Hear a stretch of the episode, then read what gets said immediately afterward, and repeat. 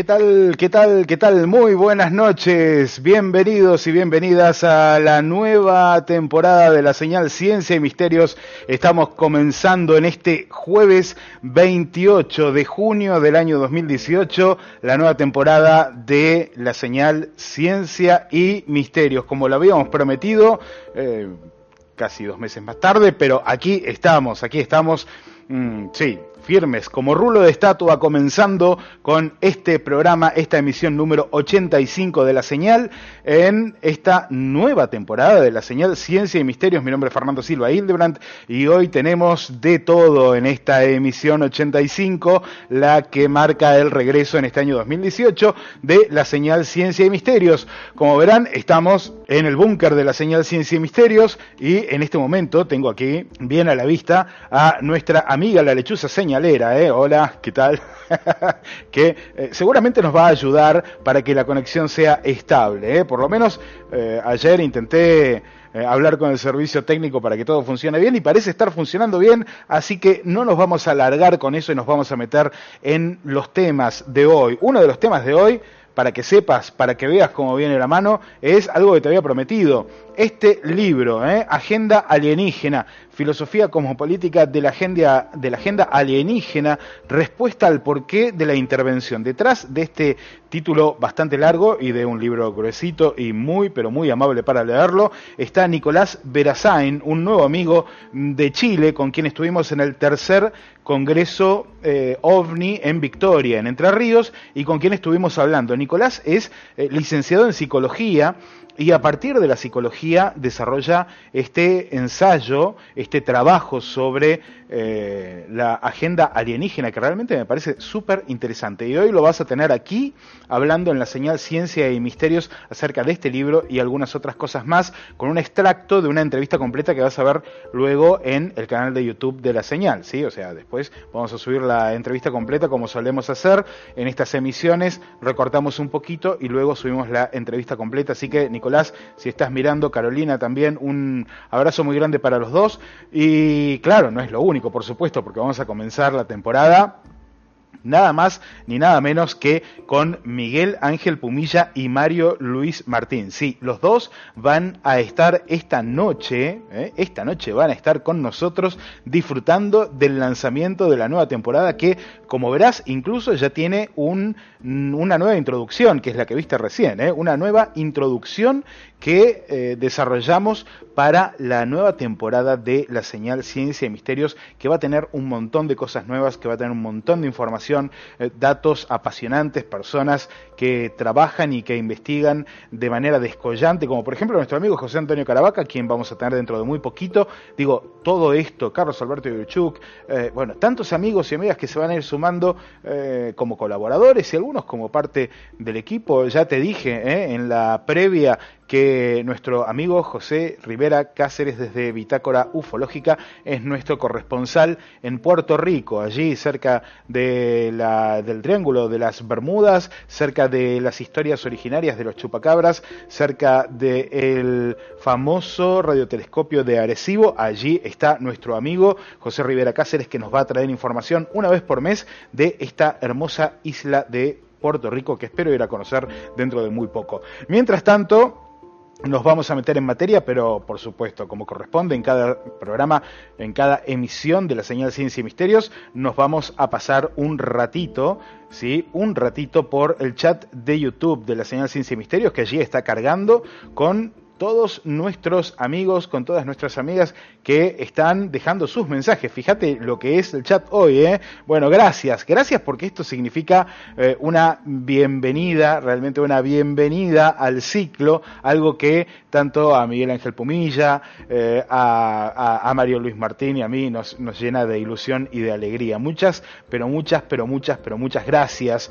Eh, estamos en directo y estamos haciendo un montón de cosas al mismo tiempo.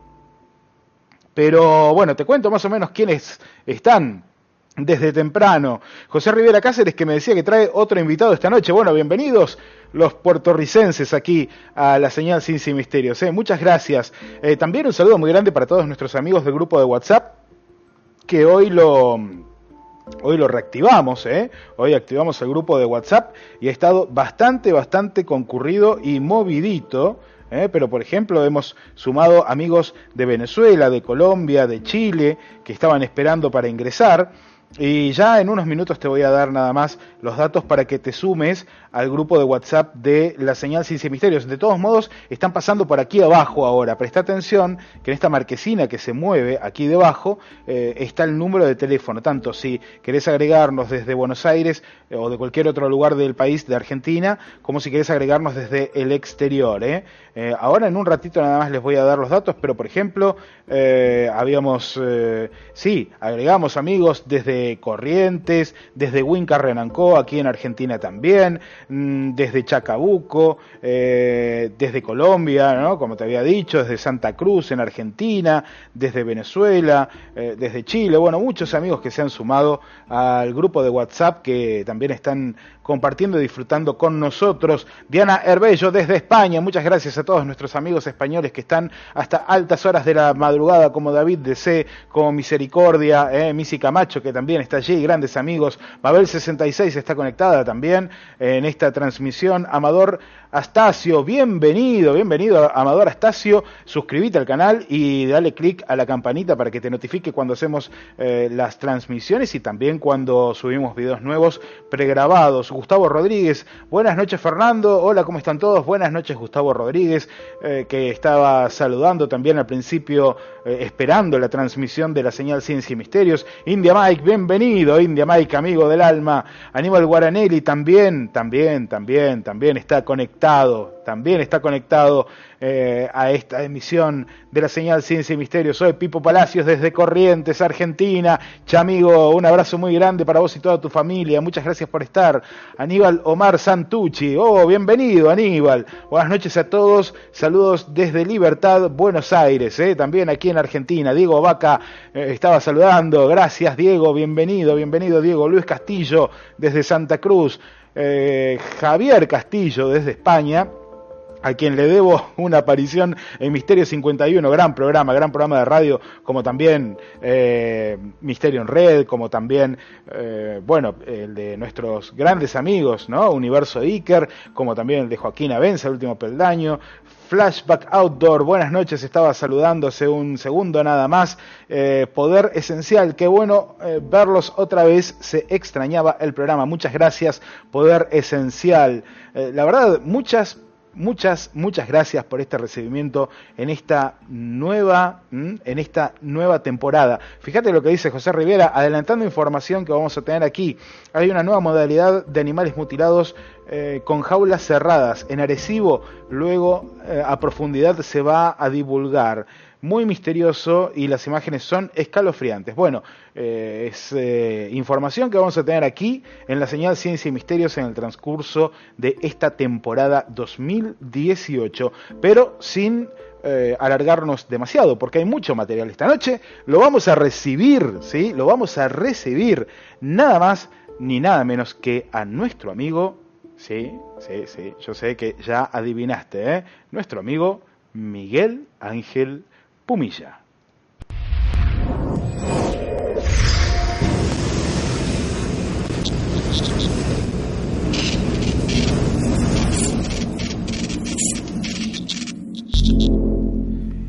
Y claro, por supuesto, estamos en el primer programa de esta temporada de la señal Ciencia y Misterios, temporada 2018, técnicamente temporada 4, ¿eh? temporada 4, aunque parezcan más, eh, es temporada 4, por más que llevemos 5 o 6 años, pero bueno, claro, tuvimos allí algunos eh, baches eh, de emisiones en el medio, pero tenemos que comenzar esta temporada y esta primera hora con Miguel Ángel Pumilla. Bienvenido, Mike, ¿cómo estás desde la República de La Pampa?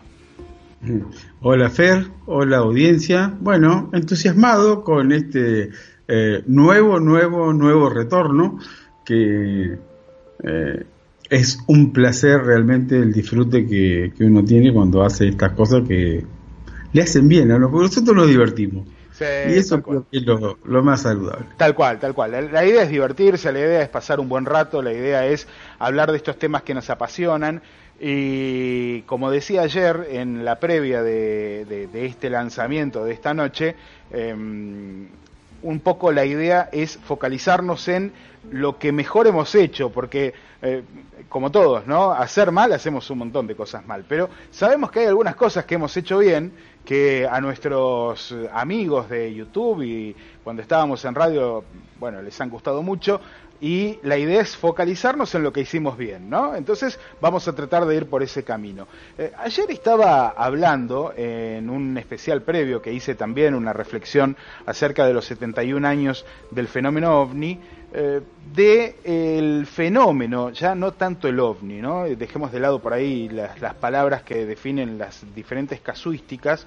Eh, estaba hablando acerca de cómo el fenómeno, en definitiva, nos sirve para abrir un poco el velo de la, de la realidad, esta a veces tan opresiva y tan terrible que tenemos alrededor, eh, y dejarnos ver que existe algo más, ¿no? Eh, pareciera que el fenómeno, en definitiva, una de sus funciones eh, primordiales es ayudarnos a rasgar el velo de la realidad para mostrarnos de vez en cuando que hay algo más y recuperar por sobre todo la, la voz del niño interior esa voz que es tan importante y que nos lleva poco a poco a reencontrarnos con nosotros mismos, ¿no? Eh, de alguna manera, eh, en tu caso también es así, eh, todos estos años dedicado a la investigación de los misterios, a encontrarte y comunicarte con eh, bueno, algo que no está visible, que no está visible a simple vista, por más que suene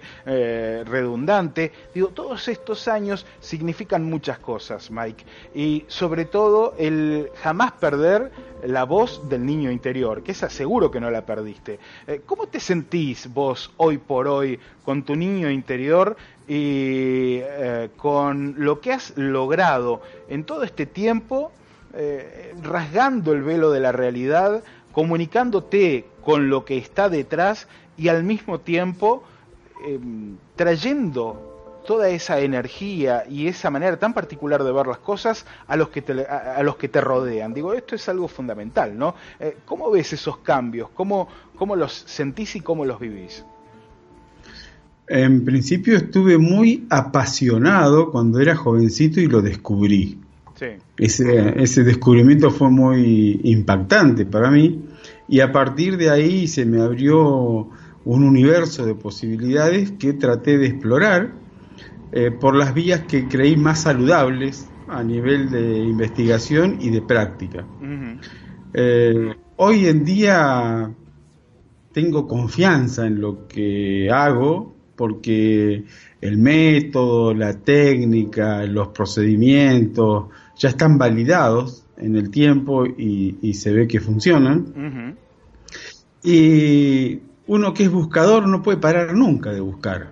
Entonces, siempre se te ocurren cosas nuevas para hacer, más allá de que pareciera que estuviera todo dicho. En este caso es al contrario. Acá está todo por decirse o todo por hacerse.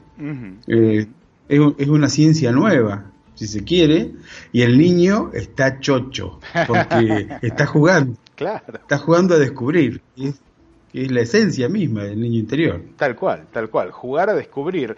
Mike, en este jugar a descubrir y con, bueno, con este tema recurrente de los 71 años del fenómeno ovni, ¿qué significan para vos? Eh, yo en realidad estuve muy ligado al fenómeno ovni desde mi, mi más temprana infancia. Estoy escribiendo una partecita sobre eso. Ah, me, decidí a escribir un libro y una de las partes eh, es un poco de dónde vengo, de dónde vengo y cómo llego a esto. ¿no? Premicia, premicia absoluta en la señal Ciencia y Misterios, ni yo lo sabía. ¿eh? Miguel Ángel Pumilla está escribiendo su libro, presten atención. Eh, y un poco eh, poniendo el contexto en el que las cosas pasan, porque todos tenemos cosas por donde nos atraviesan los sucesos, ¿no? Y, muchos de nosotros guardamos similitudes. Vos con, con Jaime eh, y su Mauser, este, y yo con mis anécdotas de, de los acontecimientos familiares, tenemos matrices similares que nos conectan con el fenómeno ovni.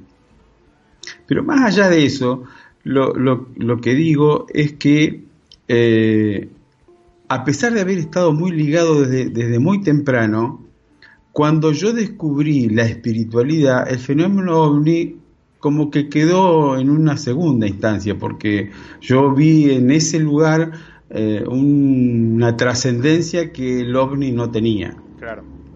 Eh, y unas posibilidades que el fenómeno ovni no tenía, y unas prácticas, no, sé si decir de laboratorio, pero la, ciencia se, se, basa en esto de ensayo, prueba y, buscar cosas que yo sí podía hacer en este área y no en cuanto al fenómeno ovni porque ya no depende tanto de uno. Claro. ¿no? Este, Más allá de que muchas de esas cosas sí dependen de uno, que, que es la parte de conexión que podría decir que existe entre el ovni y la espiritualidad. Tal cual. Que es lo que me sigue ligando, si se quiere, ¿no? Ahora, el ovni y la espiritualidad, ¿cómo se llevan? Porque nos hemos encontrado muchas veces eh, con eh, personas que tienen un verdadero salto espiritual importantísimo. Digo, en el libro Contactos de John Mack, eh, nos encontramos, por ejemplo, con un empresario eh, hecho y derecho que hasta sus experiencias llámese de abducción, llámese de, la manera que uno lo quiera llamar, hasta sus experiencias era un empresario normal que eh, no le importaba mucho más eh, que, bueno, llevar adelante sus negocios y que a partir de esto se, se convierte en un filántropo, en una persona que eh, busca con su poder y su capacidad económica sobre todo, encontrar soluciones a problemas no solamente de la humanidad, sino de la naturaleza. Sí, no hablo no hablo desde el lugar de que eh, el, sujeto expuesto a, a la temática ovni eh, deba ser espiritual. No, no, no es esa la condición que tengo verificada en el tiempo. Los, los, testigos a los que me ha tocado entrevistar eh, no necesariamente gozan de esta característica. Sí. muchas veces están sumamente alejados de, de eso. Eh, sin embargo, mi referencia está dada a que eh, humanidad para mí es algo más que la raza terráquea. Ajá, bien. Entonces, en ese contexto de humanidades es que sitúo a esto de, de la temática extraterrestre, ovni, interdimensional o como lo querramos llamar, porque está animada, eh, más allá de lo que en ocasiones aparece como robótica, eh, está animada por seres inteligentes y espirituales, más o menos según su procedencia, su historia, su estado evolutivo y demás. Bien, bien. Vos sabés que me estabas hablando acerca de seres de estado evolutivo, de procedencia, de hay algunas cosas que son muy interesantes. Y recuerdo que en algún momento me has hablado acerca de eh, unos seres muy altos, em, muy, muy altos, arriba del dos, metros y medio. Eh, arriba, arriba de tres y medio, cuatro. También, también, sí, sí, sí, sí, muy, muy altos, eh, blancos, delgados, que parecen tener una misión muy particular, ¿no?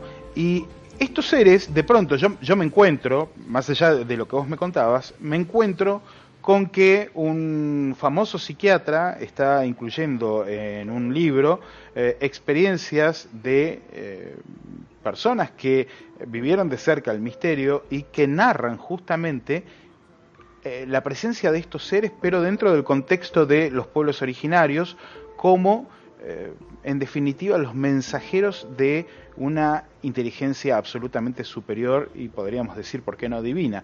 Eh, ¿Qué son estos seres? Mm, o por lo menos, ¿cuál es la idea que, que tenés a partir de lo que sabes? Eh, yo creo que son seres espirituales. entre los seres espirituales están aquellos que tienen conciencia, Hemos hablado varias veces del aspecto de la conciencia. Eh, aquellos que tienen conciencia y aquellos que no la tienen. Nuestro planeta, y nosotros digo somos seres espirituales, está en vías de adquirir esa conciencia. Bien. Algunos ya están muy aproximados a tenerla, algunos ya por ahí la tienen, y otros van en vías de entender el proceso por el cual esta conciencia se adquiere. Los seres a los que te referís, sí. Eh, eh, de los que diría son mis compañeros habituales, Ajá. este tipo de, seres, en realidad no son seres físicos. Claro, tal cual, tal cual. ¿Eh? No son seres físicos. Tal cual. Más allá de que tengan y se proyecten como una imagen. Pero las imágenes hasta pueden ser adaptadas por ellos a la forma que se les antoje. Bien. O sea que la forma es lo de menos. Bien, bien. Lo que distingue, en todo caso, a la jerarquía que estos seres tienen, tiene que ver con su grado de luminosidad, con su grado de luz, que eso es el estado natural. Nadie puede fabricar luz donde la luz no existe. Bien. No, hay, manera, no hay manera de ser un espíritu luminoso si no lo sos. hay, hay una condición que te delata. Y hablo entre aquellos que en, en, donde yo me muevo, donde hay capacidades o percepciones, o el nombre que se nos antoje, para visualizar esto. Bien. Si hablamos de seres altos, muy altos, muy luminosos, este, donde casi no se distingue mucho de sus facciones, eh, salvo una situación donde lo quieren hacer para, mostrarlo. Eh, no hay otros datos para obtener eso que con una suerte de segunda vista, con una suerte de visión más allá de lo físico, eh, que es perceptivo. Claro. Que es el área de la percepción, ¿no? que es, que es mi fuerte, que es donde yo me, he dedicado a experimentar este, estas últimas décadas. Sí. Ahora, yo te pregunto, porque, claro, eh, no es sencillo para nuestros televidentes en este momento imaginarse a estos seres o cómo puede llegar a ser que alguien los, eh, los vea o los sienta en algún punto y algunos hasta se preguntarán, eh, ¿esto puede llegar a ser parte de una alucinación? Eh, en, en, mi caso, y, bueno, claro, conociéndote a vos, conociendo a los testigos con los que trabaja este psiquiatra, conociendo al psiquiatra y, y, conociendo las, las historias, realmente a mí en lo particular no me caben dudas de que es algo que viene sucediendo desde siempre en nuestro planeta. ¿sí? Es, algo que eh, hasta se podría decir que forma parte del planeta. La presencia de estos seres, estas entidades, que no las podemos ver a simple vista, por lo menos no siempre, pero que forman parte del fenómeno. Fíjate que el fenómeno, fenómeno, la, la, raíz de la palabra es lo que se deja ver, ¿no? Lo que de vez en cuando se deja ver. Ahora, ¿por qué algunas personas pueden verlo o pueden percibirlo y por qué algunas personas no?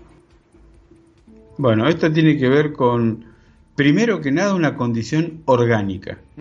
Ah, mira qué interesante. Hay en la constitución orgánica de algunas personas, hay unos componentes que facilitan no el solo el hecho de ver, facilitan la capacidad perceptiva. Bien, bien. Todos tenemos esa capacidad perceptiva, en estos sujetos, por decir así, está como aumentada. Claro todos lo tenemos, algunos lo pueden desarrollar más que otros. Bien. O algunos lo tienen desarrollado más que otros. Bien.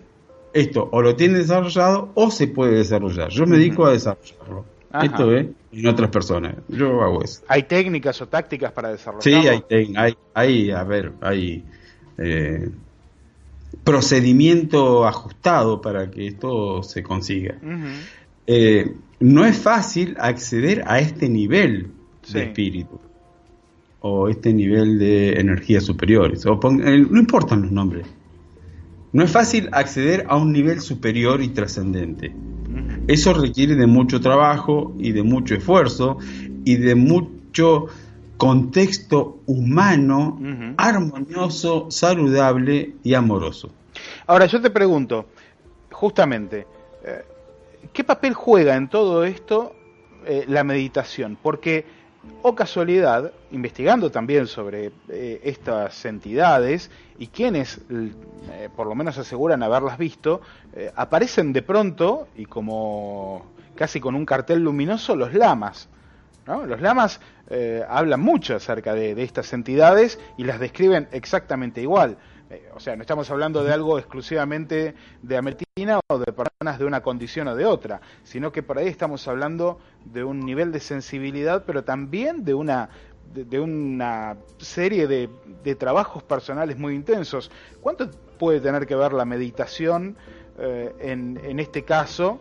Eh, no una meditación como por ahí vemos en, en, ciertos grupos que realmente causan gracia, sino algo más serio, algo que tiene que ver con uno con uno mismo, con lo que pasa adentro, porque en definitiva también el fenómeno es, eh, es, parte de nosotros, ¿no, Mike? Digo, ¿cuánto tiene que ver, cuánto tiene que ver la meditación y el encontrarnos con, con la voz interior, con ese niño interior, eh, con uno mismo y, al, y ahí quizás eh, comenzar a reconocer cosas que nos rodean que de otra manera no podríamos hacerlo?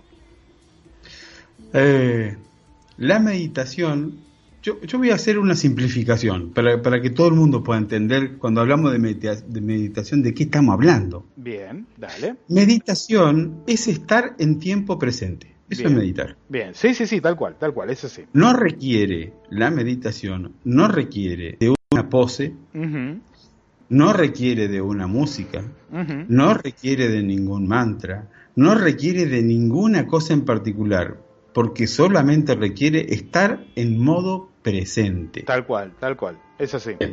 Por eso es que las meditaciones recurren a la luz de una vela, que es lo que concentra, es estar en modo presente, una respiración que ayuda a estar en modo presente, una mecánica de relajación muscular que empieza por un lado y termina en otro, que ayuda a estar en modo presente en eso que se está haciendo, eso es meditar. Sí, eso es meditar. Pero toda esta meditación, diríamos, que es como la afinar el instrumento. Bien. Es un proceso de afinar el instrumento para vibrar o para resonar en un estado superior. Claro. En control mental le llaman de una manera, otros le llaman de otra, eh, ondas cerebrales. A ver, no importa. El asunto es que hay hay algo Tal cual. que se distingue de lo cotidiano, que se distingue de lo, de lo rutinario, que es un estado más avanzado de conciencia, si se quiere. Bien. Eso sería. Las percepciones de aquellas de aquellos que las tienen verdaderamente, cuando ajustan el instrumento, cuando lo armonizan o cuando lo afinan, es como abrir el canal, dicen por ahí, o como afinar, o como estar en, entrar en relación o estar en estado de recepción. Sí. Eso sería por qué la meditación es importante. Porque colabora con el proceso de resonancia de lo de abajo con lo de arriba. Quiere decir que yo, para llegar a un estado superior, tengo que subir yo, no le puedo pedir a los otros que bajen Claro. A ver si se entiende. Sería muy fácil decir, bueno, los seres superiores y luminosos que bajen y ven. No, no funciona así. ¿Para qué? Para entrar en resonancia con uno de esos seres, uno tiene que subir. Esa es la clave. Tiene que ver con lo que se hace en este plano material de vibrar en una relación diferente mientras estamos acá. Bien, bien. Esa es la llave que permite la conexión. Excelente. Ahora, eh, ¿en qué nos beneficia, quizás no tanto para ver otras realidades, ¿sí? Porque, bueno, quizás podamos, quizás no, ¿eh? no, no, no, todos eh, en todo momento, podemos eh, lograrlo, quizás eh, nos, nos, falten un par de años de vivir ciertas cosas, porque esto también tiene a veces sus costos. Son procesos. Son procesos, ¿no? Eh, pero ¿en, ¿en, qué nos beneficia, y esto es algo que, que, que, me parece muy interesante, ¿en qué nos beneficia en lo cotidiano meditar 10 minutos a la mañana y 10 minutos a la noche? Eh, el concentrarnos en nosotros mismos y, y en el presente, aunque 10 minutos a la mañana y 10 minutos a la noche. A ver, todo tiene que ver con cómo, cómo resuena nuestra energía. Bien. Todo tiene que ver en cómo estamos nosotros en el grado de conciencia en el que nos manejamos. Uh -huh. Voy, a, voy, a, decir dos o tres analogías que son pavas, pero que ayudan a, a entender. Mucha gente no necesita de una agenda. Sí. ¿Por qué? Porque tiene buena memoria, porque tiene una cabeza organizada, porque pero lo cierto es que a muchísimas personas una agenda le ayuda a que a lo largo del día pasen cosas que si no las hubiera tenido agendadas no pasarían. Claro. Y le ayuda a proponerse y a proyectar y a enfocar cosas que si no, no las haría. Tener una agenda del día, tener una agenda de la sintonía, tener una agenda del estado vibratorio, tener una agenda del estado de conciencia, colabora notablemente en lo cotidiano para todo lo que uno quiera hacer. Tal cual. No es, lo, no es, lo, mismo que yo tenga la propuesta y digo, ¿qué sería una propuesta? Pongo mi foco de atención y de interés en un punto, uh -huh. X. Si yo pongo mi atención y mi interés en lo trascendente, voy a obtener resultados que tienen que ver con eso. Claro. ¿Por qué? Porque lo que repito se instala y lo que se instala se naturaliza. Es un proceso que lleva tiempo, pero llega un momento en donde esto es rápido uh -huh. y se accede por, por técnica de los automatismos o por técnica de las repeticiones. Bien. Se repite, se repite, se repite y se crea la condición. Bien. Vamos a suponer que vos querés escribir un libro. Sí. De hecho, ¿no? Ahora, ¿cómo haces para escribir un libro si no te pones a escribir? No, no hay manera. Entonces, tal cual, tal cual. Lo primero que hay que hacer para escribir un libro es ponerse a escribir.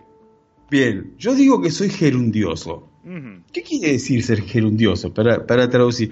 Gerundio es esta, esta forma verbal sí. que, te, que tiene una terminación que es ando, endo, yendo, esta terminación verbal es la que hace al gerundio. Sí. Yo digo que soy gerundioso porque me parece que la única manera de transformar la realidad, la única manera de hacer que la idea se haga carne, sí. es siendo gerundioso. Y se escribe escribiendo, no hay que buscar nada especial. Se escribe escribiendo. Claro. Se corre corriendo, se salta saltando Tal cual. y se ama amando. Querer buscar otra explicación es enredarlo, porque es así de simple. Tal cual. El gerundio resuelve. Entonces, a la hora de tener una propuesta para mis días que sea tan práctica como esta, Mm. yo voy a resonar en simpatía con esto que estoy proponiéndome o que estoy enfocando. Mi Tal atención, interés es la parte de la motivación que yo pongo en juego para que estas cosas pasen y siempre lo vamos a ligar con el pensamiento, el sentimiento y la voluntad aliada a esta intención. Absolutamente, absolutamente. Bueno, Miguel Ángel no sé si Pumilla. Claro, pero yo lo, yo lo, veo claro para mí. No, no, es que es que es súper claro. A ver, eh, los, los beneficios de, de, de meditar eh, diariamente, eh, los beneficios de buscarse esos 10 minutos a la mañana, esos 10 minutos a la tardecita o a la noche, para encontrarse con uno mismo en silencio, en silencio con uno mismo, no, no importa que alrededor tengamos una manifestación, ¿no?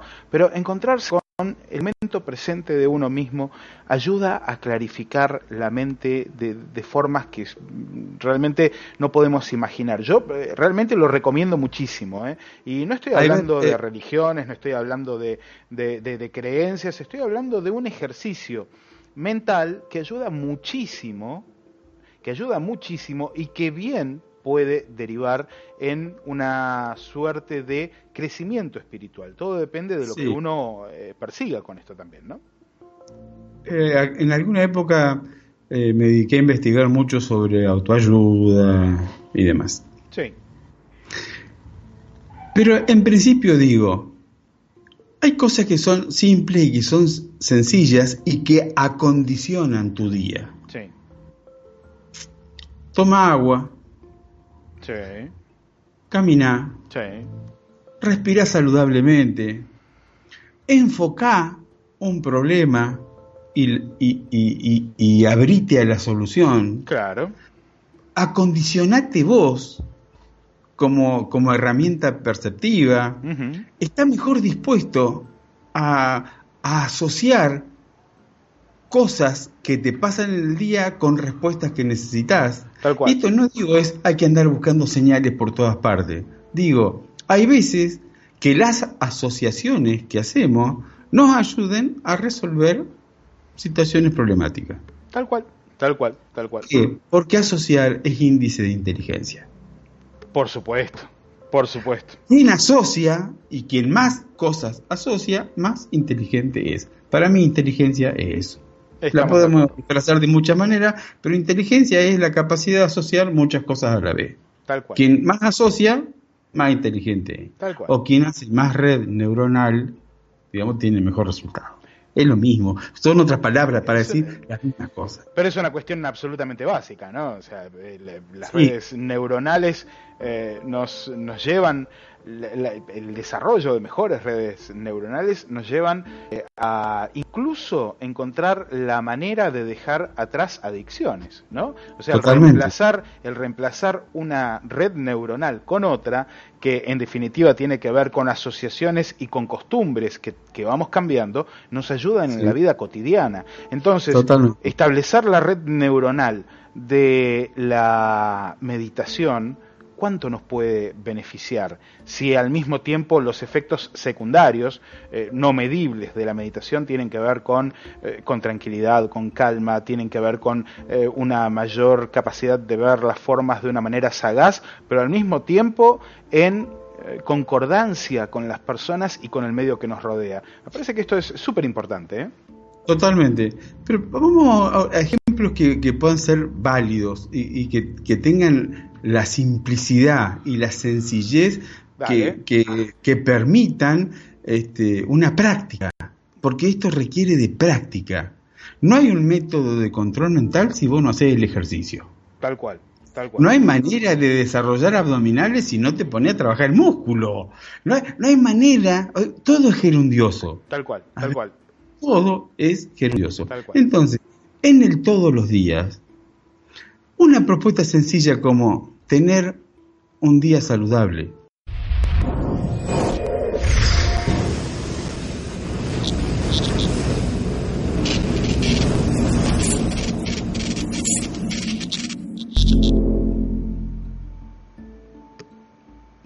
Y bueno, seguimos adelante en esta noche de la señal Ciencia y Misterios. Lo teníamos recién a Miguel Ángel Pumilla comunicándose con nosotros y trayéndonos un montón de reflexiones que tenían que ver, sí, tenían que ver con la meditación, tenían que ver con, eh, bueno, entidades, ¿sí? Entidades, entidades que forman parte del misterio, estos seres altísimos, blancos, que aparecen tanto en, eh, en las historias y en las vivencias, sobre todo en las vivencias de nuestros pueblos originarios, eh, que aparecen eh, también en otros ámbitos mucho más mundanos como el nuestro occidental en este momento.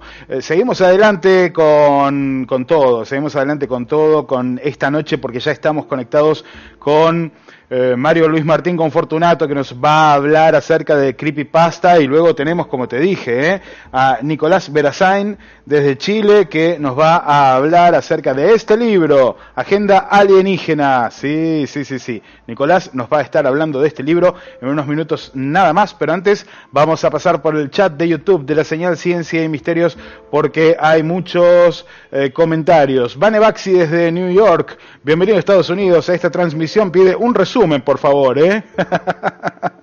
el silencio es propicio para meditar, dice Flashback Outdoor y sí, estamos, estamos de acuerdo.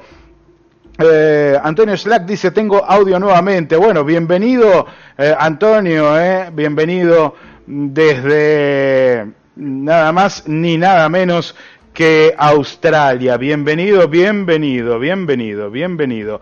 Eh, también bienvenidos a todos nuestros amigos que están conectados a esta hora y disfrutando, eh, disfrutando porque están llegando. Por ejemplo, José Suárez. Eh, y así fue todo, gracias por venir, dice José. Bueno, un saludo grande, José. bueno, pues mientras platiquen que entendieron, esa es la pregunta. Bueno, bueno, ahí, ahí estamos. tener un día saludable con un cigarrillo es completo, en completo silencio, también decía. Tenemos muchos amigos. Em, ojalá se escuche todo en la grabación y lo vemos luego. Bueno, no se oye, decían por aquí, sin audio. Bueno, en algún momento se ha ido el audio, por lo visto. Qué raro, qué extraño.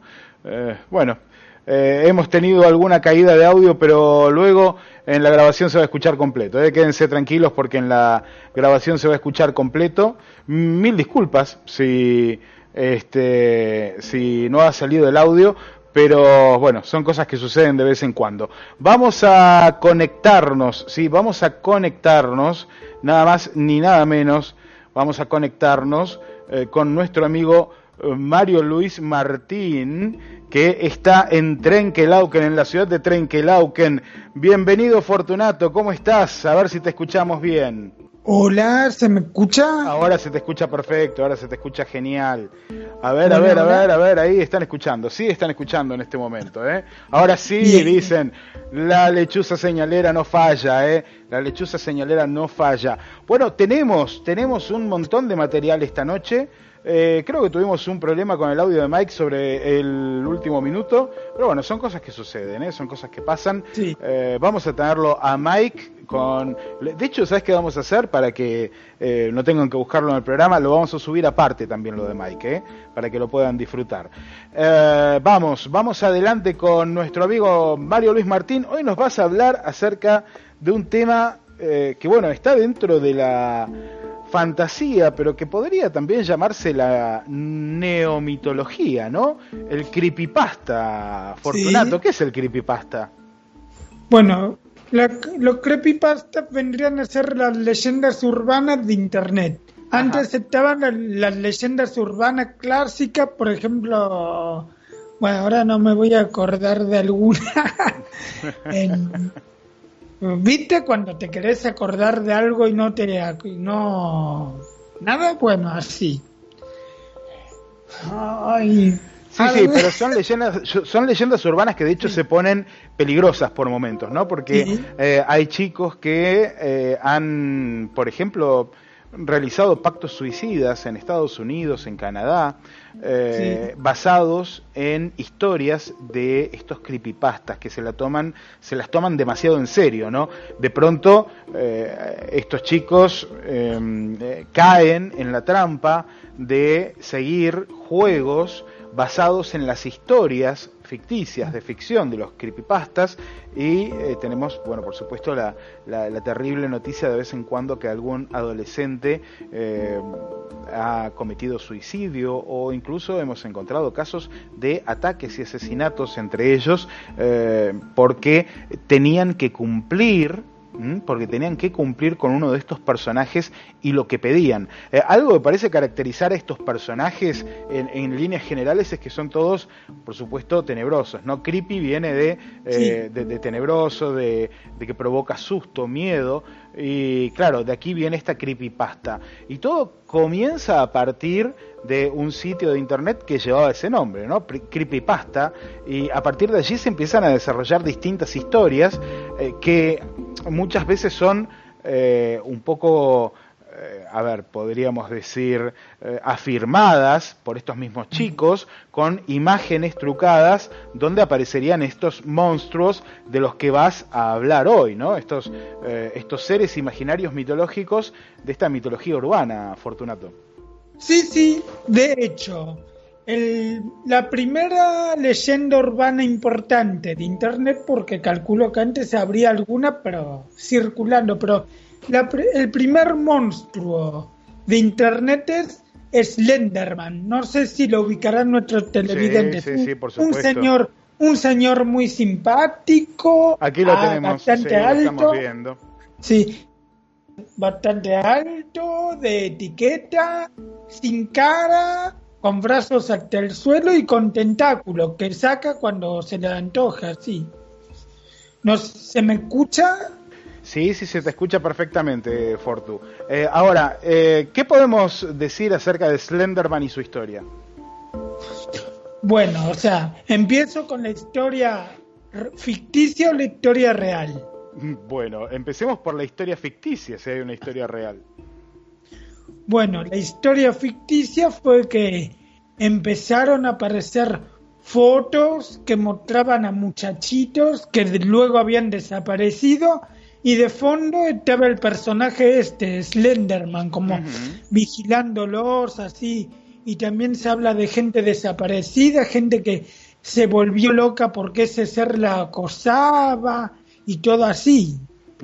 O sea, también, también se empezaron a hacer videojuegos, empezaron a circular historias sobre lo que hacía Slenderman, lo que hacía y no lo hacía.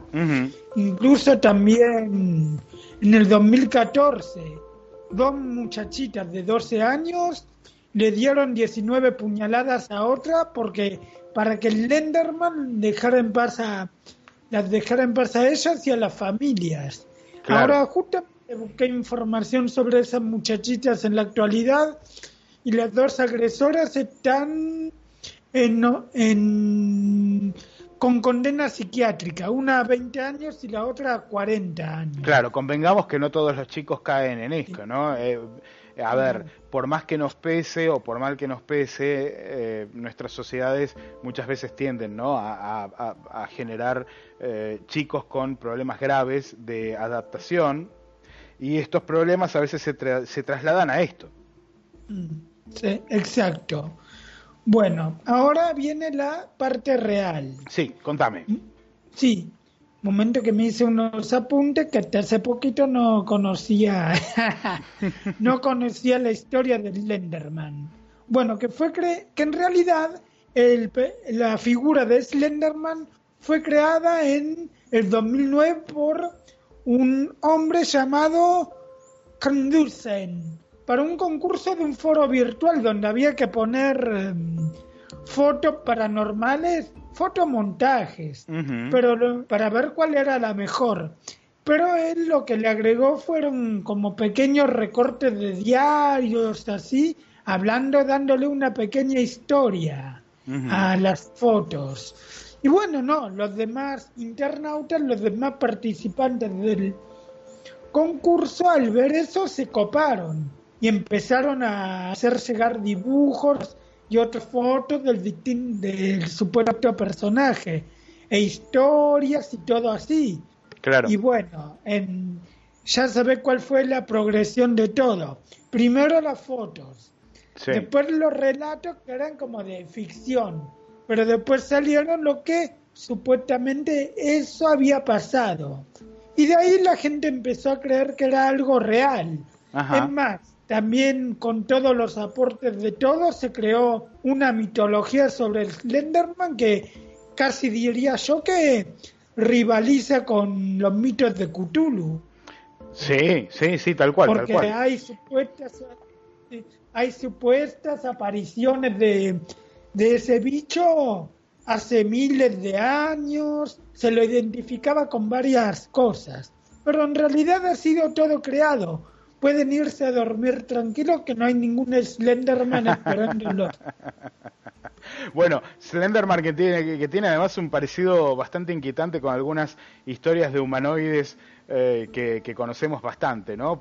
Creo Sí. que lo que tiene el creepypasta es que de alguna manera eh, despierta miedos eh, que están eh, muy arraigados, ¿no? Eh, eh, miedos arquetípicos, miedos arquetípicos que se representan a partir de estas figuras que son figuras que se repiten a, a- a través de los siglos, ojo, ¿eh? no es que son eh, figuras muy nuevas, en realidad son interpretaciones nuevas o digamos que están puestas dentro de un contexto moderno, lo que no quita que eh, ya hace muchos siglos se hablase de eh, humanoides de piernas largas, brazos muy largos y relacionados eh, a seres demoníacos, ¿no? Que, que- que sería eh, Sí. un poco eso. Eh, Fortunato, pero bueno, Slenderman mm, no es el único. A mí me llama mucho la atención el perro que sonríe.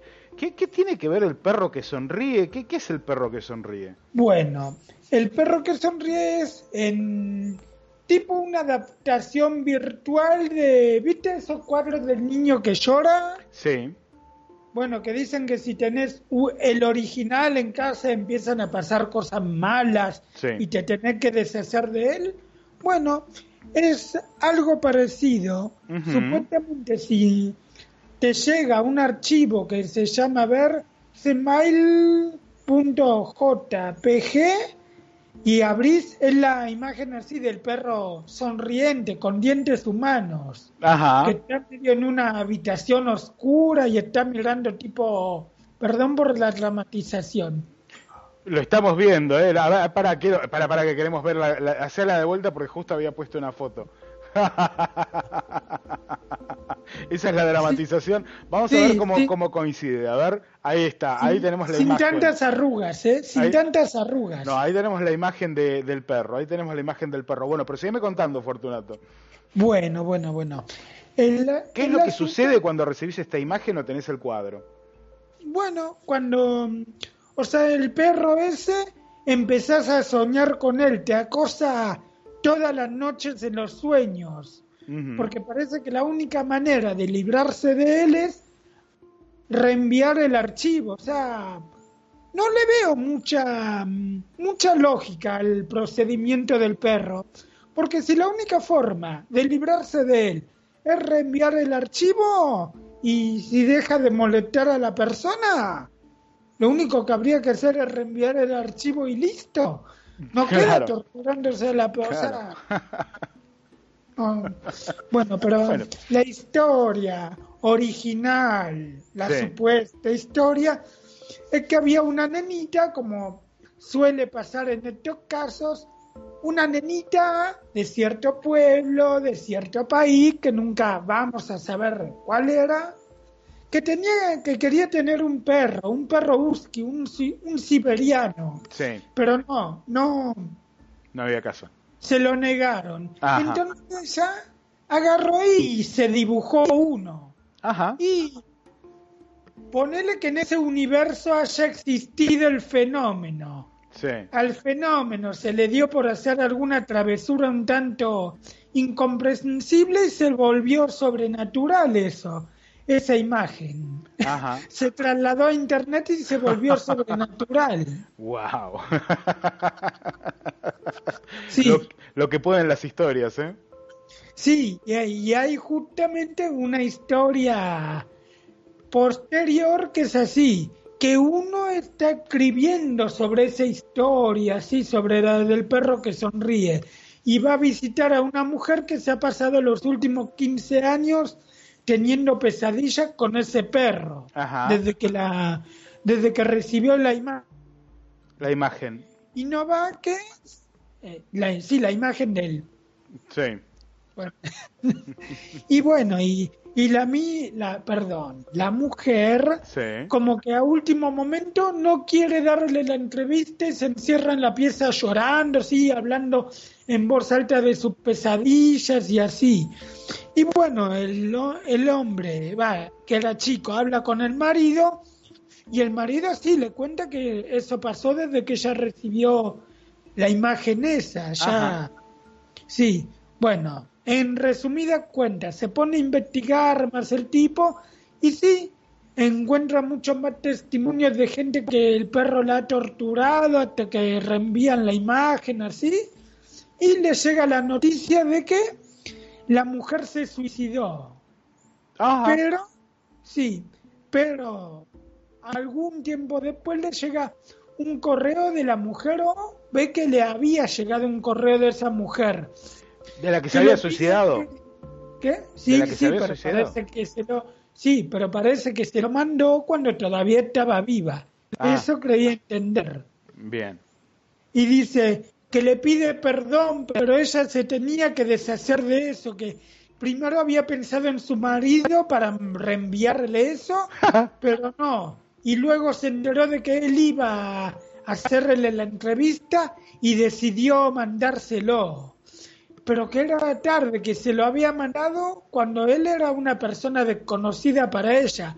Pero una vez que lo conoció, que lo vio, le tuvo lástima y se arrepintió y que por eso se había matado. Y la historia termina, sí, me llegó el archivo, pero no lo abrí y no quiero abrirlo, pero tengo miedo de que se me empiece a aparecer ese perro. Por eso la mejor forma de no de no de que no me atosigue, pensé que sería publicar esta historia aquí con ah. esta foto. Reenvíalo, por favor. Y abajo la, imagen del perro. Claro, Esa la es la historia. Como cerrando un círculo.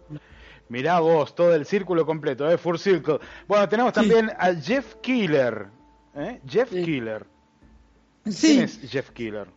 Pues supuestamente es un asesino que por lo que he estado leyendo, bueno, está desfigurado.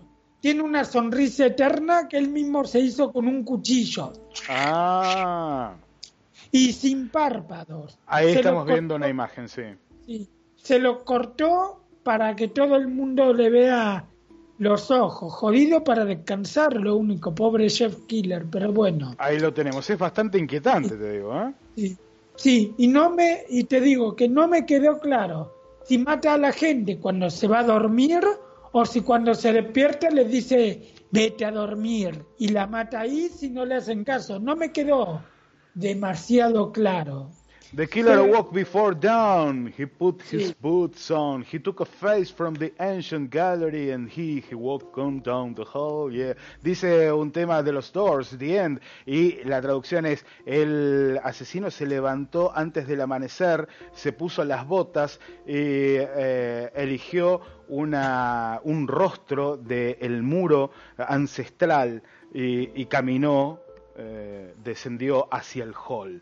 Eh, es, eh, es, un poco también parte de historias de asesinos creepy, ¿no? Eh, Jeff Killer, que parece que tuviera una máscara como ha quedado su, su rostro, ¿no?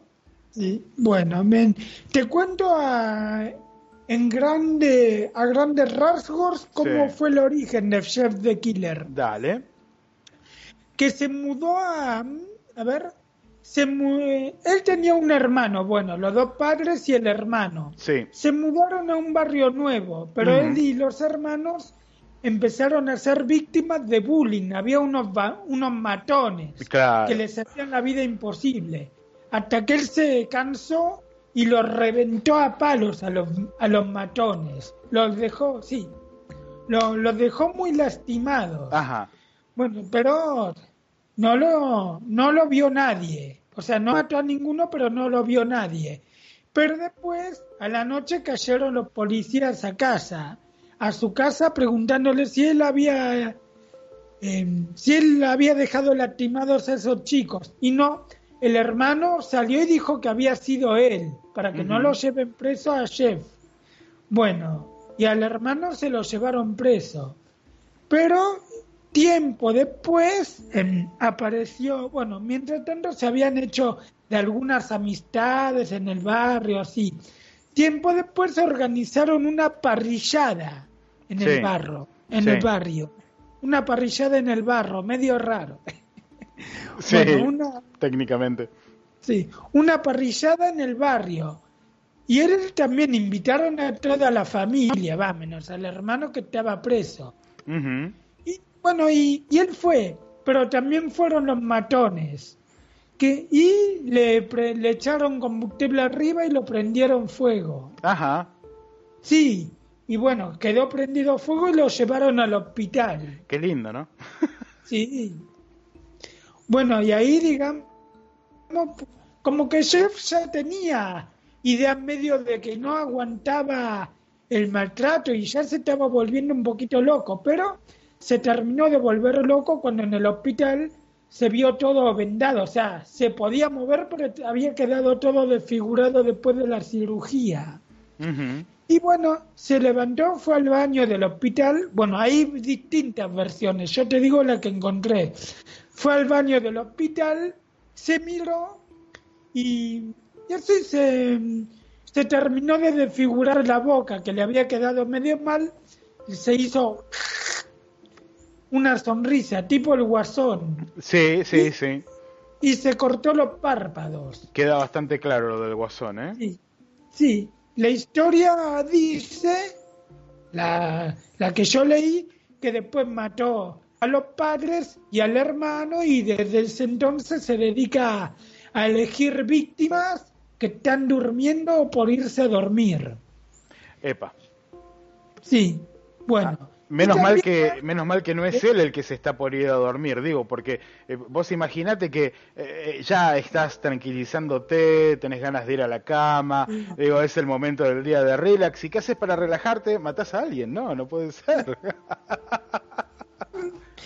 Mi- nuestros amigos de España, a esas Sí.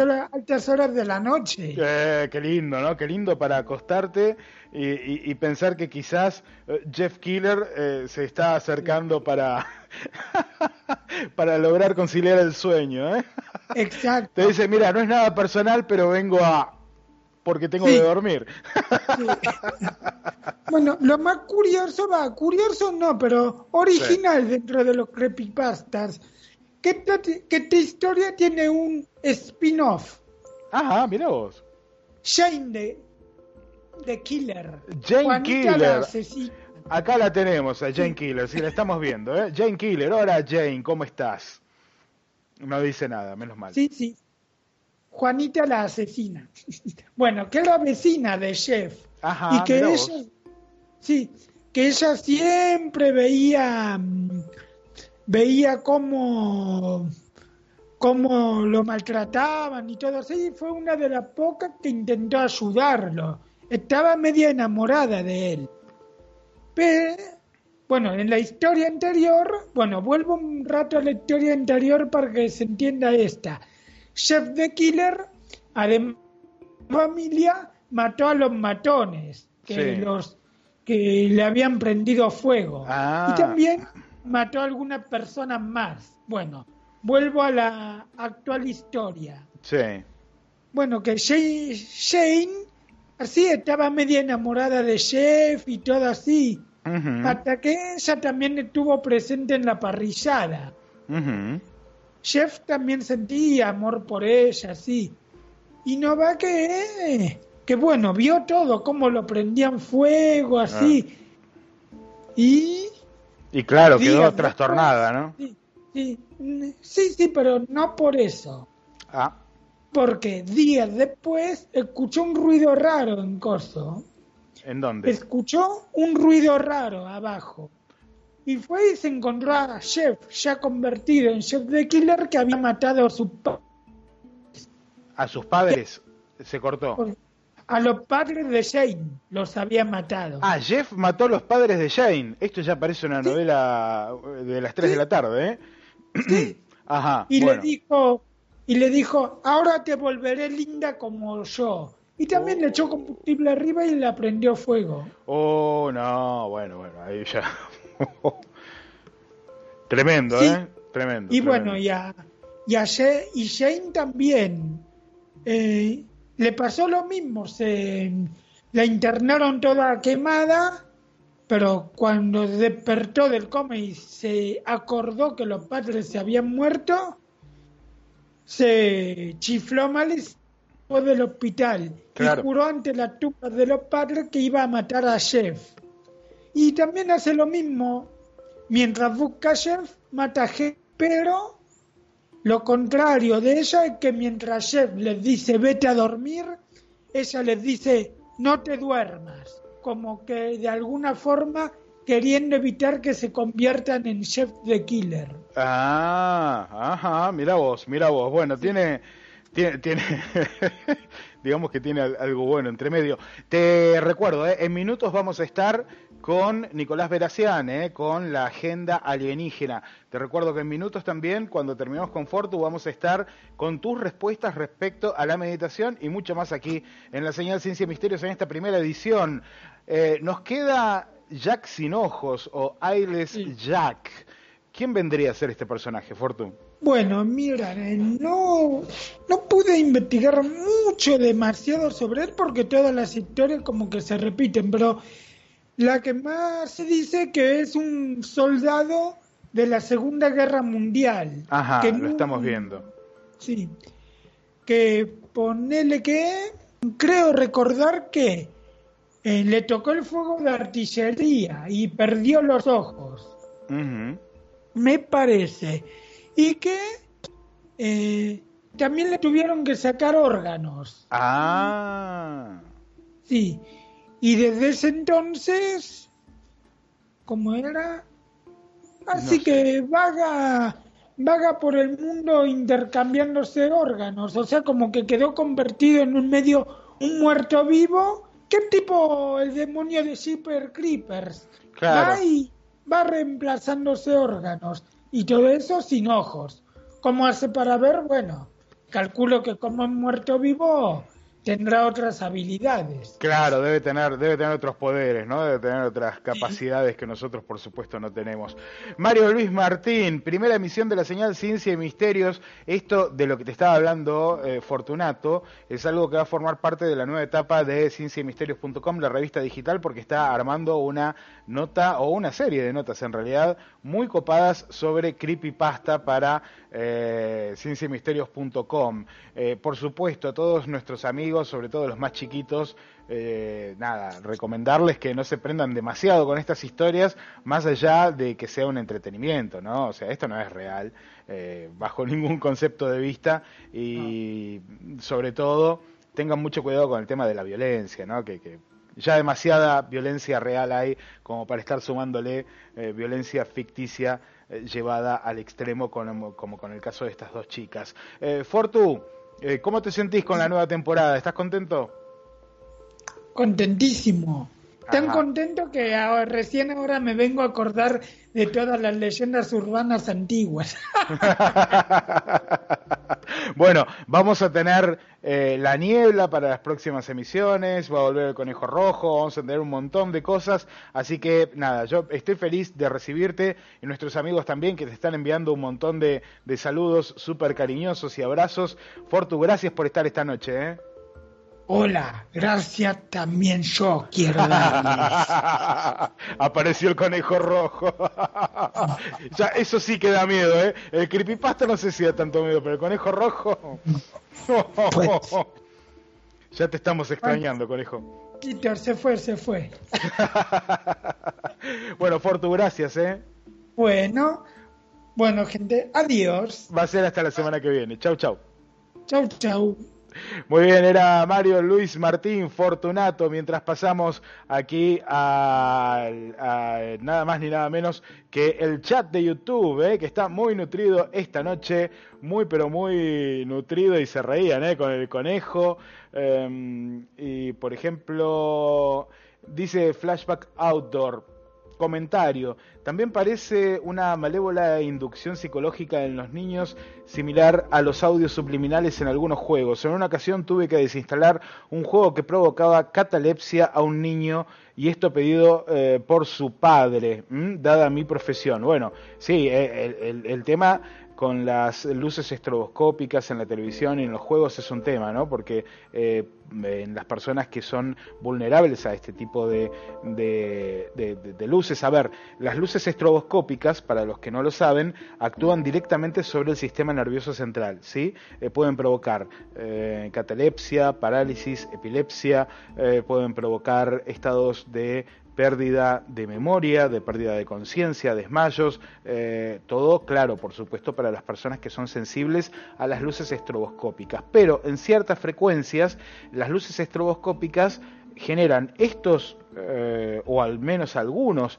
de, estos eh, problemas en la gran mayoría de la población. Por eso se sospecha que son utilizadas como armas, ¿sí? Repito, como armas eh, dentro del círculo del espionaje y también en las guerras. hay muchos comentarios esta noche, hay muchos amigos que están conectados. Eh, el juego era Iridus, acá aclara eh, Diego Abaca, y vamos a ver los comentarios sobre la meditación. Diana Arbello decía, eh, sí he meditado, me ha ayudado, aprendí con un maestro tibetano, pero con el tiempo lo he ido adaptando a mi manera, lo que me va surgiendo. Claro, bueno, eh, depende eh, de cada uno en definitiva, ¿eh? depende de cada uno en definitiva. Poder Esencial dice, a mí siempre me falta tiempo para meditar, pero cuando lo hago logro un poco más de paz. Necesito habitualidad para poder hacerme el tiempo. En realidad, con 10 minutos 10, 10 minutos a la mañana, 10 minutos a la noche, alcanza y sobra.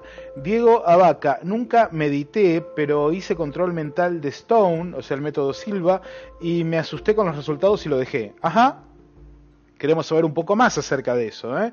De hecho, no sé si no te hacemos una entrevista sobre ese tema. Eh, Jorge Rivera, medito, soy espírita. He aprendido que la introspección nos hace aprender y devuelve la capacidad de asombro que no es más que una búsqueda a una verdad y experiencia individual en todos los matices. Eh, Diana Arbello agregaba, em, lo de las posturas, músicas, etcétera, son cosas que el lama, que fue y es mi maestro, siempre decía también. Se puede meditar caminando, sentado, tumbado, mientras haces cosas, según eh, cuáles, claro. ¿eh? Y sí, es verdad, en realidad se puede meditar en prácticamente en cualquier evento y circunstancia de tu vida, incluso en, una, en medio de una manifestación. Eh, por supuesto, para poder eh, lograr esto uno necesita práctica, práctica, pero eh, con tener un lugar medianamente tranquilo para seguir practicando, te recomiendo que, hagas un poco de meditación, de meditación. Yo personalmente lo recomiendo muchísimo, porque mm, realmente ayuda, ayuda un montón a eh, a generar no solamente en vos una sensación y un estado de bienestar, sino en los que te rodean, porque los que te rodean eh, interactúan con vos, por supuesto, y cuando eh, meditas durante un tiempo sostenido, las personas comienzan a notar los cambios, comienzan a notar los cambios. Eso es muy, pero muy, pero muy importante. Seguimos adelante en este programa de la señal Ciencia y Misterios, el 85, el primero de esta temporada, el primero de esta temporada, y nos vamos a meter con algo que te había prometido, ¿sí? Eh, agenda alienígena. Ojo al piojo, ¿qué estamos hablando? ¿De exopolítica? ¿De qué estamos hablando? Bueno, Nicolás Veracián nos va a contar, nos va a narrar a continuación de qué trata su libro, su nuevo libro, este libro dedicado al análisis desde la psicología del tema de los ovnis. Aquí en la señal Ciencia y Misterios ves un extracto de la entrevista completa que vamos a subir en estos días venideros. Ahora, sí, lo disfrutamos aquí. La señal Ciencia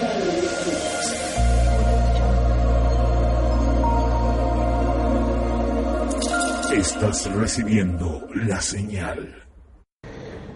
Estamos con Nicolás Verazain, quien ha llegado desde Chile para presentar su libro, y voy a citar el nombre completo, Filosofía Cosmopolítica de la Agenda Alienígena.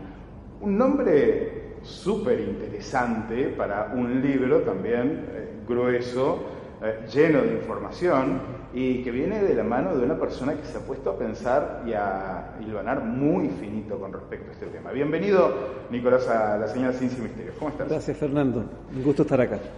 El gusto es mío y, por supuesto, es de, todos nuestros televidentes. Eh, y, claro, queremos, va, yo por lo menos quiero saber, ¿de dónde sale esta idea de, de hacer este análisis, este esta verdadera tesis sobre la, ufología, eh, la idea alienígena y la agenda detrás de esto? Sí, mira, es una pregunta que me hace pensar en qué me motivó inicialmente. Claro. Porque he sido un lector de libros de ufología y de paleoastronáutica, la teoría de los antiguos astronautas, desde niño. Y me encontré sistemáticamente con que muchos de estos libros hacen afirmaciones eh, especulativas, otras pretendidamente demostradas, muy amplias acerca de la presencia alienígena. Tenemos grandemente en toda la literatura especializada textos que se refieren o a la perspectiva escéptica, en la cual se trata de debunquear todo esto que nosotros venimos afirmando, versus la contraparte que afirma abiertamente que hay presencia alienígena por distintos medios demostrativos. Entonces, la pregunta que yo me hacía era, bueno, si nos inclinamos por eh, la segunda alternativa, es decir, que existe esta presencia, ¿cómo, cómo nos podemos eh, explicar cuál es la motivación última? Porque fíjate, Fernando, que cuando uno hace eh, este tipo de entrevistas a expositores y, y defensores de esta hipótesis, ¿por qué? ¿Por qué deciden visitar nuestro planeta? Por qué lo hacen de manera furtiva, por qué no entran en contacto explícito público, sino que siempre de una manera solapada, oscura, que es precisamente lo que ha hecho que el mundo académico particularmente no se interese de manera abierta.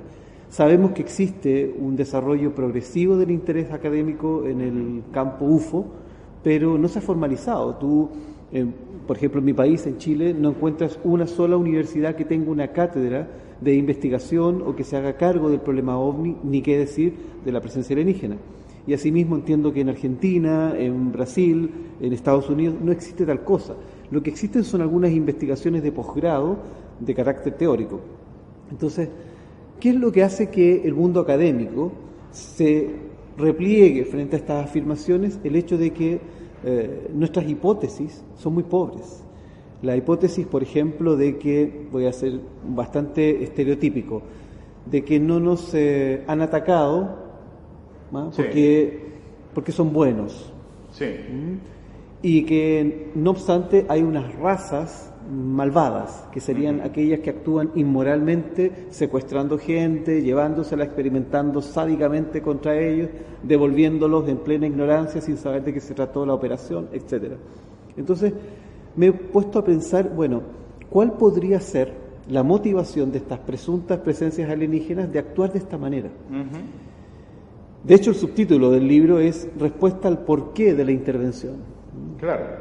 Intentando responder a partir de los eh, elementos que tenemos para conjeturar cuál sería el sentido de esta intervención. Y he llegado a una conclusión que obviamente no deja de ser especulativa, es teórica, es un libro que desde la primera página propone que lo que vamos a hacer es razonar, es reflexionar, no a demostrar empíricamente, porque no tenemos esas demostraciones. Claro, no, tenemos material físico. Absolutamente nada. Prueba si quieren. Ninguna, mm. ninguna.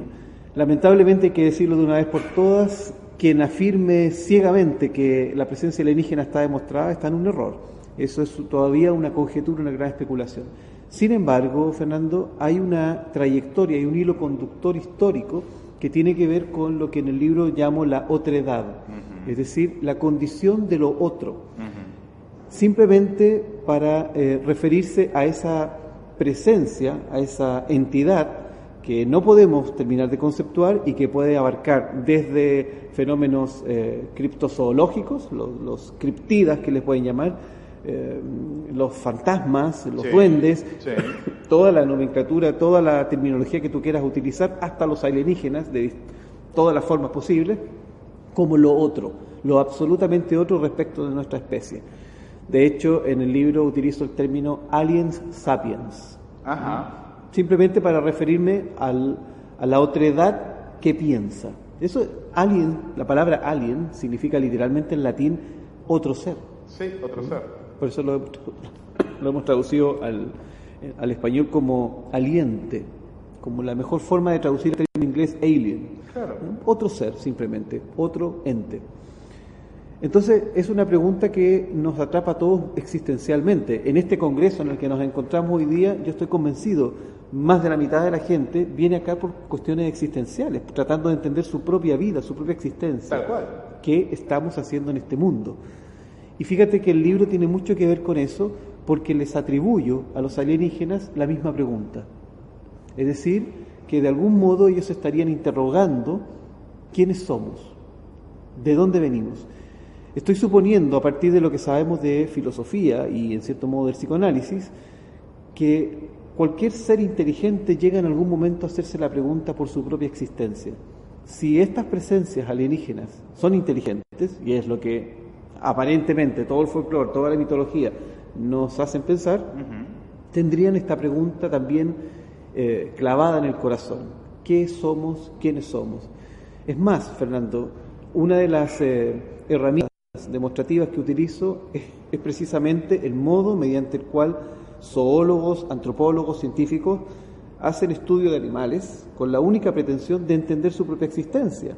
Todos los que seguimos canales como eh, Animal Planet, por poner un ejemplo, y que nos gusta ver animales en estado salvaje, etcétera, en cierto modo ese goce que sentimos de mirar a los animales haciendo su vida, su comportamiento, tiene que ver con explicarnos a nosotros mismos. Todos hemos sentido la fascinación de ver, por ejemplo, un documental sobre chimpancés o primates. El parecido, ah, hasta cierto punto, con nuestra especie, nos hace preguntarnos por nuestra existencia. Entonces, el libro perdón, presenta casos como Ruba, Ruba del año 94, que me parece un caso deslumbrante. Se trata de sesenta y tantos niños que reportan el aterrizaje de un platillo volador, literalmente, y, e incluso la aparición de criaturas en torno a este objeto. El caso Cumburgas, por ejemplo, del 2007 al 2009, que nos ofrece nada menos que registros materiales que el gobierno, de, sus alas eh, tecnológicas, eh, desde las agencias de investigación tecnológica como el, Tubitac, lo dan por ovni. Dicen, este objeto no tiene ninguna explicación y lo dejan así eh, cerrado el caso como ovni. No, no podemos decir nada más al respecto. Hay algunos cuantos casos que se van explicando en el libro, pero con la finalidad de mostrar que esta furtividad tiene un objetivo observacional, tal como, por ejemplo, eh, etólogos, antropólogos ponen estas cámaras, ¿ah? muy parecidas a la que tienes tú en este momento, ubicadas en puntos estratégicos dentro de la selva, un bosque, dentro de un ecosistema, para grabar el comportamiento sin intervenirlo de los animales. Algo así como podría ser la visión del ovni, es decir, aparecer furtivamente en momentos muy específicos para observar el comportamiento humano. ¿Con qué finalidad? Responder la más amplia, compleja y siniestra, diría yo, de todas las preguntas. ¿Qué es esto? Bueno, por último, eh, Nicolás, eh, a mí me parece, eh, por lo poco que he leído hasta, hasta ahora del libro, porque tuve anoche nada más para ojearlo un rato, parece desafiante, me parece súper interesante, pero eh, sobre todo me parece eh, superador en cuanto a la propuesta, en cuanto a la pregunta. ¿Cuál es quizás el punto en el cual, desarrollando esta obra, te encontraste a vos mismo sorprendiéndote de lo que estaba saliendo de estas preguntas? Qué estupenda pregunta, Fernando, te la agradezco porque Efectivamente, cualquiera que haya intentado escribir un libro sabrá que de pronto el libro cobra una cierta autonomía y se escribe por sí solo. Y uno produce, también como ocurre con la lectura, una suerte de diálogo con la palabra escrita. Eh, este libro plasma, ya que es una propuesta, una pregunta íntima, mi propia cuestión existencial. desde niño he tenido una inquietud feroz por entender qué diablos es esto que tenemos aquí alrededor. ¿Qué eres tú? ¿De qué estás hecho, Fernando? Que estás hecho de lo mismo que estoy hecho yo, pero sigue siendo un enigma. Y el hecho que tú te llames de un modo o yo de otro, o quien sea, eh, es, es, una especie de definición de superficie, porque en la profundidad no sabemos qué estamos haciendo aquí, qué es todo esto que está ocurriendo. Entonces, al mismo tiempo que trata la cuestión alienígena, es también una gran pregunta existencial que intenta ser respondida precisamente desde la espiritualidad. Eh, las, conclusiones finales van hacia allá, hacia lo otro.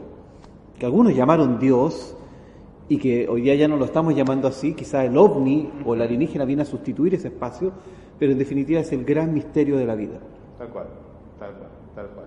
Bueno, Nicolás, te agradezco muchísimo estar en la señal Ciencia y Misterios, eh, compartir con nosotros este libro. ¿Dónde se puede conseguir? Porque yo ya lo tengo porque estás acá. Sí. Pero bueno, en Chile está en las librerías y eh, ahora a partir de muy, dentro de muy poquito tiempo lo vamos a tener en Amazon también. En Amazon sí, y Estoy en gestiones precisamente en este paso por Buenos Aires eh, para el que queden algunas librerías, pero no lo puedo confirmar. Por lo pronto, de aquí a fin de año va a estar en Amazon bueno. y si no, solamente en Chile por pedidos especiales. Bueno, bueno, si vemos que en alguna librería en Buenos Aires va a estar, eh, nosotros en la señal, en los directos semanales lo vamos, a, lo vamos a anunciar para que nuestros amigos lo puedan adquirir y disfrutar sobre todo. Yo estoy esperando llegar a casa para devorarme este libro y para volver, porque además esto va a seguir, te aviso, ¿eh? por después te voy a llamar por Skype y te voy a hacer alguna otra entrevista más cuando lo termine y te voy a, te voy a matar, ahí te voy a matar a preguntas, Nicolás, así es más, Fernando, eh, vamos a publicar próximamente un seminario que se va a transmitir en video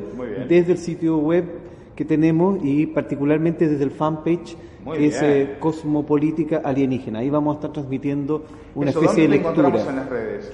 Fundamentalmente en Facebook, es lo más rápido, lo más práctico, en el fanpage Cosmopolítica Alienígena. Cosmopolítica Alienígena, bueno, entonces allí estaremos haciendo los lazos también de redes sociales Encantado. y compartiéndolo con nuestros amigos de la señal, con los señaleros, la familia señalera, para que también sigan tu trabajo y, ¿por qué no? Eh, quizás uno de estos días nos vemos en Chile o nos vemos de vuelta acá. Bienvenido. ¿Eh? Nicolás, muchas gracias por esto. Gracias a ti.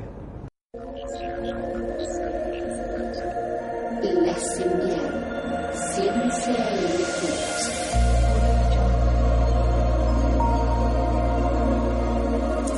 Estás recibiendo la señal. Estamos en la señal Ciencia y Misterios y recién lo, lo veías, ¿eh? a Nicolás Veracián. Eh, su libro creo que ya lo podés encontrar en amazon.com, pero por las dudas, para que le preguntes, lo, lo, buscas, ¿eh? como Nicolás Veracián en Facebook y seguramente también te va a aparecer la fanpage. Eh, luego vamos a dejar el enlace aquí abajo para que puedas acceder a la fanpage y consular, eh, consultarle a él y a Carolina, eh, que, es, eh, que es su novia y también la editora de su libro, acerca de este libro si te interesa adquirirlo, por supuesto. Eh, bueno, aquí estamos justamente, en el Congreso de Victoria, Carolina es la del medio, Nicolás es el que ves a la izquierda y el de negro, que está a la derecha, vendría a ser yo. y claro, por supuesto, le pedí que me firme el libro, allí está, en el momento en el que me lo está firmando. Y, y, bueno, nada, eh, compartimos unos momentos muy, muy lindos, muy interesantes. ¿eh? Allí estaba esperando que me termine de firmar el libro, con cara de, sí, sí, me está firmando, me está firmando el libro, me está firmando el libro. Bueno, que está, eh, el libro, ah, lo tengo marcado, bueno, después volveré, pero sí, ahí se ve la dedicatoria, una dedicatoria nada, eh, muy, muy linda, así que muchas gracias Nicolás. Y bueno, para, para todos ustedes, eh, ya estamos rumbeando para el final de la primera emisión de la señal Ciencia y Misterios. En esta nueva temporada, emisión número 85, pero la primera de la temporada 2018 estuvo hoy, por supuesto, Miguel Ángel Pumilla, recién estuvo Mario Luis Martín Fortunato, hablando del creepypasta, eh, también, bueno, contamos con Nicolás Veracián, como te lo mostré recién, la semana que viene eh, vamos a tener a Giacomo Renato Longato, hablando acerca de este tema que ha despertado mucha suspicacia y que es el tema de las fuerzas espaciales eh, que mm, Donald Trump ha decidido que son tan importantes como la Fuerza Aérea en Estados Unidos. ¿Y qué es lo que significa todo esto? ¿Eh? porque tiene, tiene muchos significados y tiene muchos temas interesantes que por supuesto eh, llaman la atención de todos nuestros amigos y que nada, eh, necesitamos, necesitamos analizarlo y lo vamos a analizar con Giacomo Renato Longato que eh, bueno ya, ya ha realizado algunos análisis sobre esto y me han parecido muy interesantes y sobre todo muy acertados y muy realistas. ¿eh? Así que mm, nada, la semana que viene vamos a tener esa información, seguramente eh, algunos otros datos muy pero muy pero muy interesantes respecto a ciencia, tecnología, claro, todo lo nuevo que venga para la revista Ciencia y Misterios. Así que quiero enviarle un saludo muy grande a todos nuestros amigos y hablando de nuestros amigos, están comentando, muchos están comentando como siempre aquí en el canal de YouTube. Eh, y vamos a ver qué es lo que tienen para decir, porque he visto algunos comentarios muy, pero muy interesantes, mientras Nicolás estaba eh, dejando aquí su parecer respecto a la ufología, a la agenda alienígena. Eh, dice Vane Baxi, de hecho, antes de ayer vi un objeto en el cielo cuando eh, estaba por aquí mostrándole a mi hija la luna. ¿eh? Le estaba mostrando la luna y vio un objeto en el cielo y el planeta Júpiter que estaba cerca. esto desde mi telescopio. Ella también lo vio y se emocionó. Dijo, mami, ya vi mi primer ovni. Mira qué lindo, qué buena historia, qué buena historia Qué bueno que aparezcan estas historias en el chat de, eh, de, YouTube, eh, de la señal Ciencia y Misterios. Em, a ver, sí creo y puedo afirmar, si hay vida en este planeta, también habrá en otros, pero lejanos. Eh. Bueno, ¿por qué lejanos?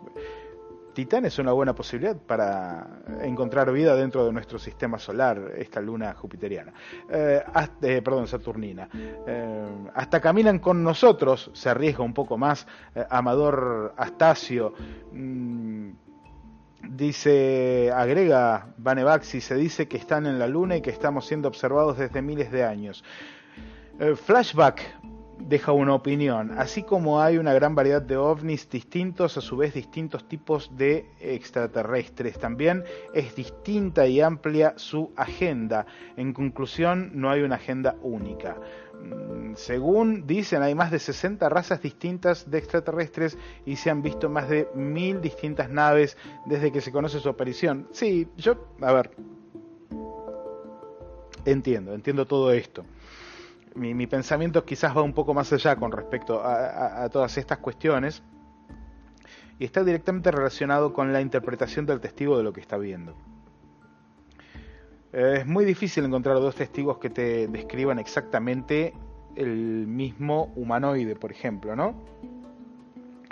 O el mismo ovni. Sí, tenemos eh, algunos ovnis o algunos objetos voladores no identificados que parecen ser más comunes, ¿no? Como el famoso con forma de platillo, el triangular, el que tiene eh, forma de cigarro, habano o puro, eh, creo que son los más conocidos. Y dentro de los humanoides, claro, tenemos estos humanoides cabezones de ojos grandes almendrados, que quizás sean los más... faranduleros. ¿eh? Dice Gustavo Roldán, eh, supuestamente, o dicen, hay un libro ruso que habla de todas las razas que visitaron la Tierra. Amador Astacio, los gobiernos nos ocultan casi todas las verdades hace muchísimos años. Y no solamente con esto, a ver, sobre todo, nos ocultan verdades con farmacéuticas, con eh, alimentos eh, modificados genéticamente, con eh, control poblacional, con tantas cosas, tantas, tantas cosas que son quizás un poco más de poner los pies en la tierra, pero que cuando las pensamos, madre mía, ¿con qué nos enfrentamos? Mm, a ver, a ver, a ver. Hay registros de pinturas rupestres y jeroglíficos e incluso en pinturas de más de 500 años, mucho más de 500 años, estamos hablando a veces de decenas de miles de años. Mm, hay, hay muchos, hay muchos comentarios esta noche, qué bueno, qué bueno. De hecho hay tantos comentarios que creo que me estoy perdiendo, ¿eh? Me estoy perdiendo. Pero acá, acá lo encontré. Eh, gracias Fernando, hasta pronto familia de Lara. Eh, eh, sí, ya está saludándonos por las dudas que nos vayamos. Misericordia desde España. Y la verdad, la verdad, la verdad es que gracias a todos nuestros amigos en España, porque ya son prácticamente las 5 de la mañana y allí están firmes, firmes eh, firmes, muy, muy firmes, acompañando la señal Ciencia Misterios. Gustavo Roldán, con Monsanto nos alimentan, sí, tal cual, eh, por terrible, por terrible que suene, eh, pero es la realidad. Señoras y señores, nos estamos ya despidiendo de esta emisión de la señal Ciencia y Misterios. La semana que viene, como te dije, vamos a, vamos a contar con Giacomo Renato Longato desde la República eh, Hermana de Perú. También vamos a contar con José Rivera Cáceres, eh, con nuestro amigo desde Puerto Rico, eh, con quien también vamos a establecer comunicación en directo. Y luego, entre estos días, vamos a estar subiendo la entrevista completa con eh, Nicolás eh, Veracián. Eh, vamos a estar subiendo lo, que quedó sin audio de Miguel Ángel Pumilla para que lo puedan ver completo. Y claro, todo, todo lo que tiene que ver con la señal y Misterios. para terminar este programa quiero quiero contarte algunas cosas y quiero reflexionar algunas cositas muy breve antes de irme, pero que tienen que ver con la determinación. Un, tema al que caigo prácticamente casi siempre, ¿no? Pero la determinación me parece que es fundamental para llevar las cosas que uno eh, ama adelante, ¿no? Las cosas que uno adora adelante. Eh, no ha sido fácil regresar, de hecho ha sido bastante complicado regresar. Al mismo tiempo es algo que eh, no les puedo explicar cómo me llena de, felicidad, de alegría, cómo me ilusiona y, y y cuánto, cuánto, cuánto, cuánta energía, cuánto, cuánta cosa linda, cuánta vibra de pronto siento eh, en el alma y en el cuerpo al estar eh, lanzando esta nueva temporada de la señal Ciencia y Misterios. Eh, habíamos preparado muchas cosas que están allí para disfrutarlas durante esta temporada y las vamos a ir disfrutando. Te vas a sorprender con lo que vas a ver. pero como te decía, no fue sencillo. Ha sido prácticamente en mi caso personal, en mi caso personal, y voy a hablar por mí, ha sido un vía crucis personal eh, regresar con la señal Ciencia y Misterios. Por un montón de motivos y de cuestiones personalísimas, pero lo que rescato, más allá de todo eso, eh, lo que rescato, porque me parece que es aplicable a todos nosotros, es que la mayor batalla siempre es con uno mismo. La peor, la más dura, la más sangrienta de las batallas es la batalla que uno tiene con uno mismo. Y eso es algo que cuando se supera, que cuando te sacas ese lastre de encima, el pelearte con vos mismo, cuando ganás esa claridad, cuando de alguna manera renaces, eh, hay muchas dudas que se eliminan. Por supuesto que van a quedar dudas dando vueltas, y es súper sano, ¿no? El que no duda es porque es muy temerario y eso te acerca demasiado al desastre. Las dudas son sanas, pero no cuando, cuando paralizan. Y a mí un poco me habían paralizado. Pero eh, gracias, sobre todo ustedes, que de alguna manera me han ayudado eh, en, charlas, en mensajes, en pedidos de que regresemos. Eh, aquí estamos hoy realizando esta nueva temporada de la señal Ciencia y Misterios que me llena de orgullo, de, fascinación, de ganas de seguir adelante. Así que quería agradecerte a vos que estás del otro lado por, por compartir todo esto, que es tan importante para mí y que veo y noto que es importante para vos también. Quiero agradecerle eh, a Miguel Ángel Pumilla, a Mario Luis Martín, que estuvieron hoy, a mi enorme amigo, hermano del alma, realmente no, sé cómo describirlo, Juan Acevedo Peinado, que tiene mucho que ver con todo esto, a mi madre, que tiene muchísimo que ver con todo esto. Eh, gracias, gracias, gracias por permitirme encontrar la fuerza para volver, ¿eh? que no siempre es sencillo, no siempre es sencillo. Eh, cuando uno hace algo que ama, se lo toma tan en serio y va tan profundo, va tan profundo en, lo personal que, eh, vamos, que se juega la vida en esto. y no lo digo por, por nada, hablar de una eh, supuesta eh, guerra en la que podemos llegar a perder la vida, pero sí se juega la vida porque la esencia misma de un ser humano está en lo que ama hacer. Y si no hacemos lo que queremos, lo que realmente disfrutamos, ¿qué somos? Bueno, de eso se trata. Eh, te recuerdo, y ya sobre el final, para agregarnos en el grupo de WhatsApp, aquí en Argentina, 11 70 80 67 07. ¿eh? Te lo repito, 11 70 80 6707. Si estás en el exterior, Australia, Estados Unidos, España, Colombia, Perú, México, Chile, Ecuador, eh, eh, bueno, eh, Panamá, sea donde sea que estés, más 54 11 9 70 80 6707. En este momento está pasando ahí abajo, pero te lo repito, más 54 11 9 7080 6707. Agreganos aquí al, grupo de WhatsApp de la señal Ciencia y Misterios para que te avisemos cuando estamos lanzando las nuevas notas en la revista digital, para que te avisemos cuando estamos haciendo los directos. Y nada, gente, va a ser hasta la semana que viene en vivo y en directo con la señal Ciencia y Misterios. Mi nombre es Fernando Silva Hildebrand. Tengan un fin de semana hermoso.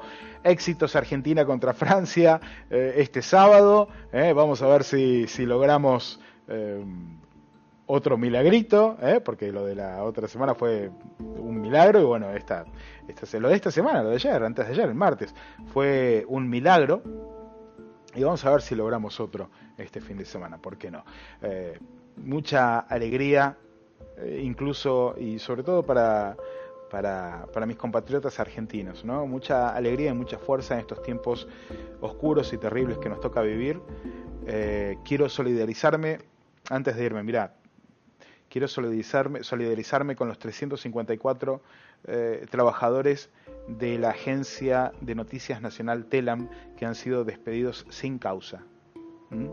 354 eh, periodistas eh, y compañeros de los medios que han sido eh, relevados de sus cargos sin causa. 354 familias que hoy no tienen sustento. Estas son las cosas que estamos viviendo hoy por hoy en Argentina.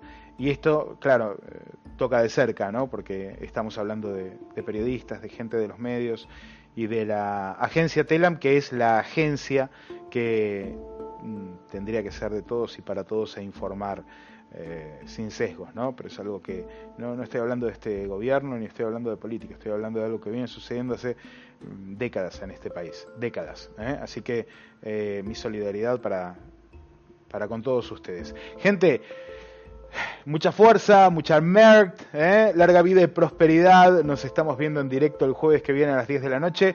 Eh, seguramente haremos algún otro directo antes, pero la señal y Misterios, los programas de la señal y Misterios, ahora sí, todos los jueves a las 10 de la noche. Larga vida y prosperidad. Live long and prosper. Pásenla muy bien. Nos estamos viendo en directo el jueves que viene. Chao, gente. Disfrútenlo.